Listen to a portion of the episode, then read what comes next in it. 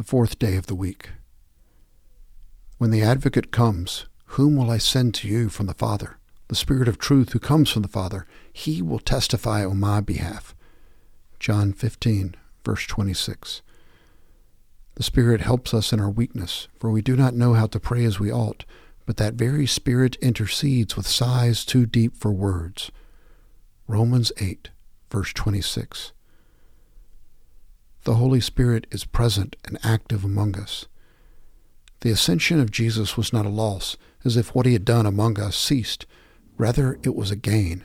For in the man from Nazareth, the power of God was made known for a few short years, across a limited territory.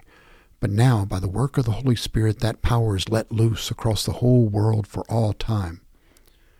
Someone has accomplished that for most Christians. The Holy Spirit is simply a kind of vague blur.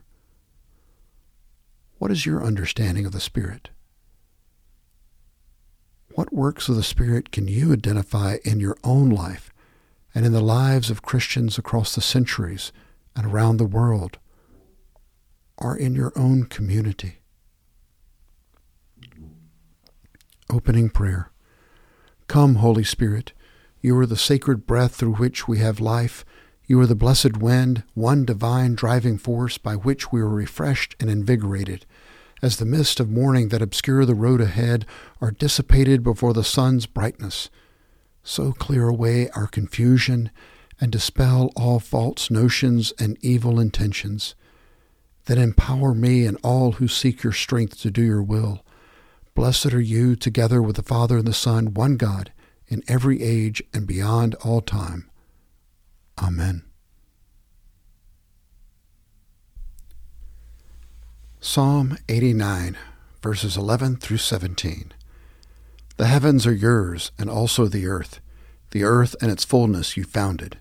North and south you created. Tabor and Hermon shout for joy at your name. Mighty is your arm, strong is your hand. Your right hand is exalted. Righteousness and justice are the foundation of your throne. Loving devotion and faithfulness go before you.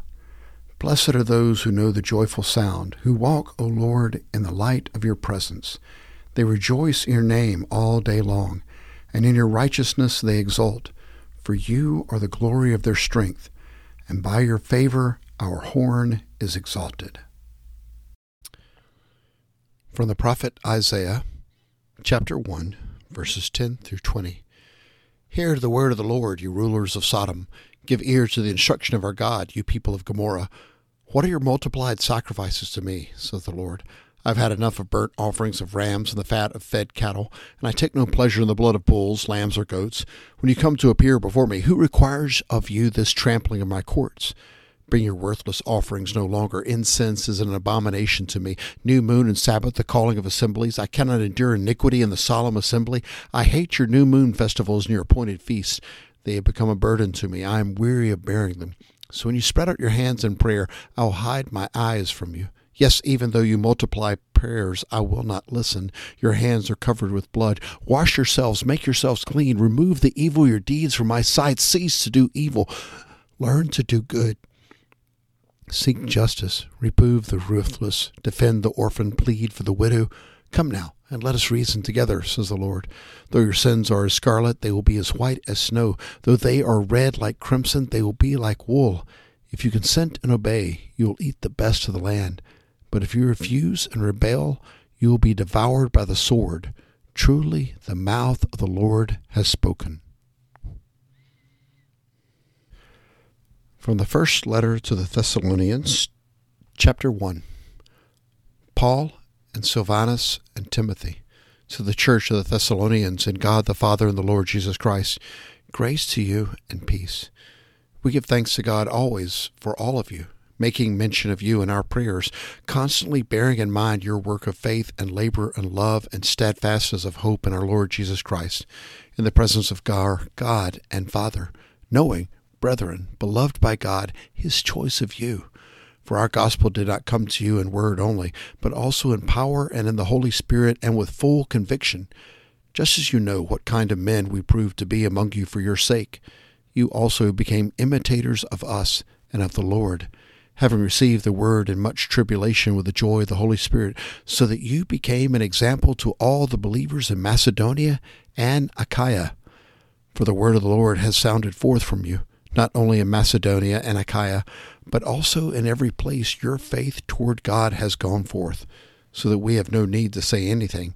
For they themselves report about us what kind of reception we had with you, and how you turned to God from idols to serve a living and true God and to wait for his Son from heaven, whom he raised from the dead, that is Jesus, who rescues us from the wrath to come.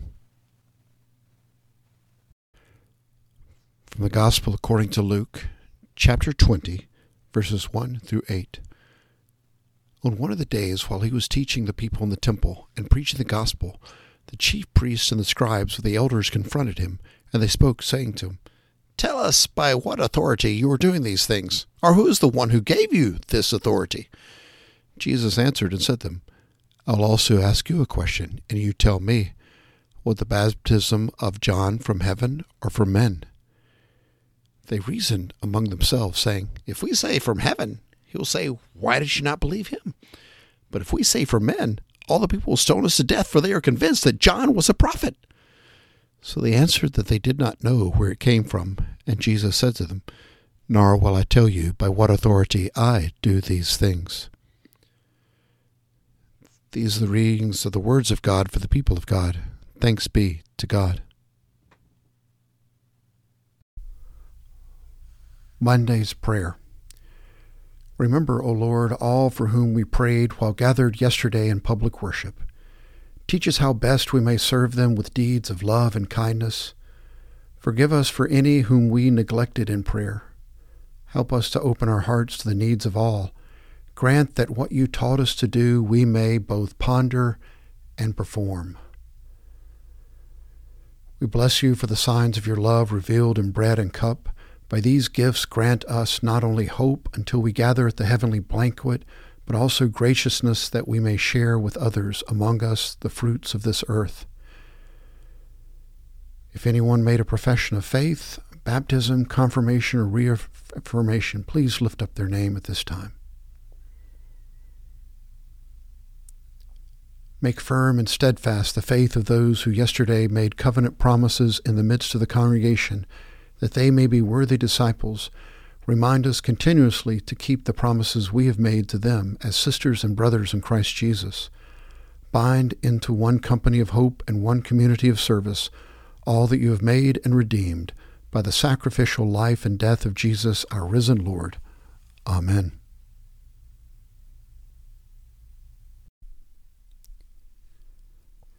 Because the season of Advent begins on the fourth Sunday prior to December 25th, it is often mistakenly thought of primarily as a time to ready ourselves for the observance of Christmas.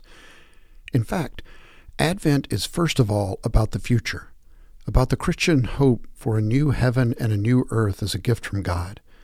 It is tied to Christmas because it is in the person and work of Jesus that we glimpse, as fully as humans are able, what God has in mind for the future. Jesus is in a true sense a picture of the future. For that future, we are to wait in hope. We are to pray for its coming. As the Lord's Prayer teaches us to do, the word Advent means coming. Above all, we are to wrestle with this truth. Although we have in mind ideas about what God's final reign will be like, these may be as imperfect as the ancient hope that Messiah would come as a military leader to overthrow Rome.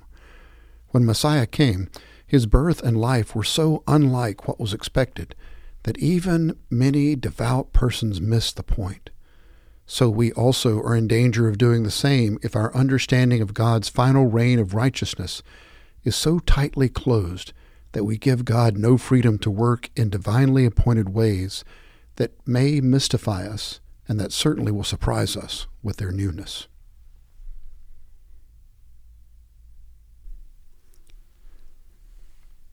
The Lord's Prayer Current ecumenical text.